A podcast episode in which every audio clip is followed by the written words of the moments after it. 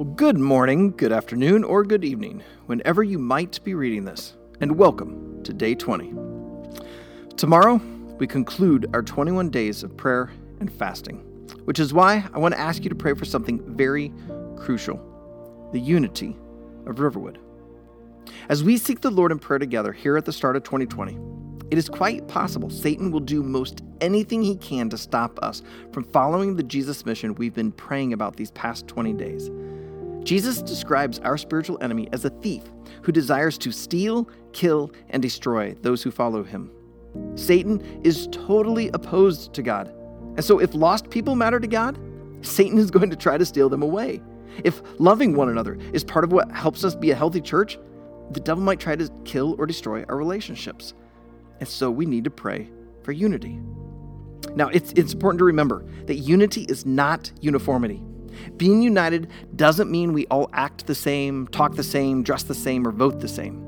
We can look and act very different from one another and yet still experience unity. But this type of true Christian unity can only be found in the gospel.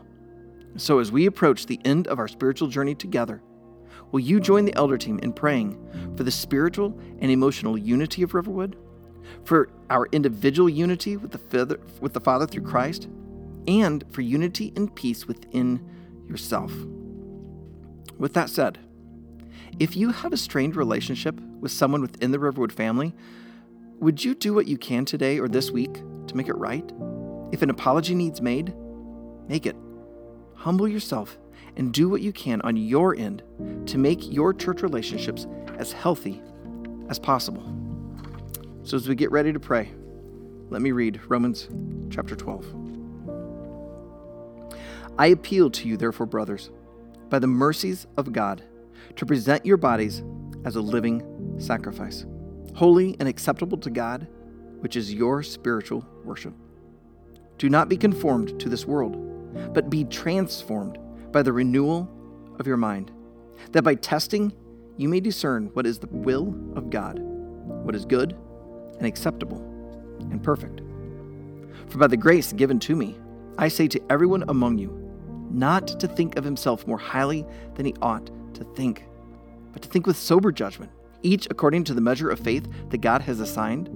For as in one body we have many members, and the members do not all have the same function. And so we, though many, are one body in Christ and individually members one of another. Having gifts that differ according to the grace given to us, let us use them. If prophecy, in proportion to our faith. If service, in our serving. The one who teaches, in his teaching. The one who exhorts, in his exhortation. The one who contributes, in generosity. The one who leads, with zeal. And the one who does acts of mercy with cheerfulness. Let love be genuine. Abhor what is evil. Hold fast to what is good. Love one another with brotherly affection. Outdo one another in showing honor. Do not be slothful in zeal. Be fervent in spirit. Serve the Lord. Rejoice in hope. Be patient in tribulation. Be constant in prayer. Contribute to the needs of the saints and seek to show hospitality. Bless those who persecute you. Bless, do not curse them. Rejoice with those who rejoice. Weep with those who weep. Live in harmony with one another. Do not be haughty, but associate with the lowly. Never be wise in your own sight. Repay no one evil for evil, but give thought to do what is honorable in the sight of all. And if possible, so far as it depends on you, live peaceably with all. Beloved, Never avenge yourselves, but leave it to the wrath of God. For it is written, Vengeance is mine, I will repay, says the Lord. To the contrary, if your enemy is hungry, feed him. If he is thirsty, give him something to drink.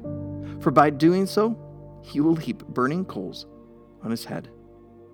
Do not be overcome by evil, but overcome evil with good. So, Heavenly Father, I pray for the spiritual protection of Riverwood. Please give our church family Christ centered unity that can only be explained by your gospel and your spirit. Give us such a unity. The first time Sunday guests sense it from the moment they walk in the door and they would desire to experience that unity with us. In your wisdom, Father, if you know of any plan of the enemy that has to thwart our efforts to follow you, we ask that you stop it through your all encompassing sovereign power. Thank you, Lord, for the unity we have experienced at Riverwood. Please make it ever stronger as we move into the future following Jesus. Help us to love one another as we love you. And we do love you, God. And it's in the name of Jesus we pray. Amen.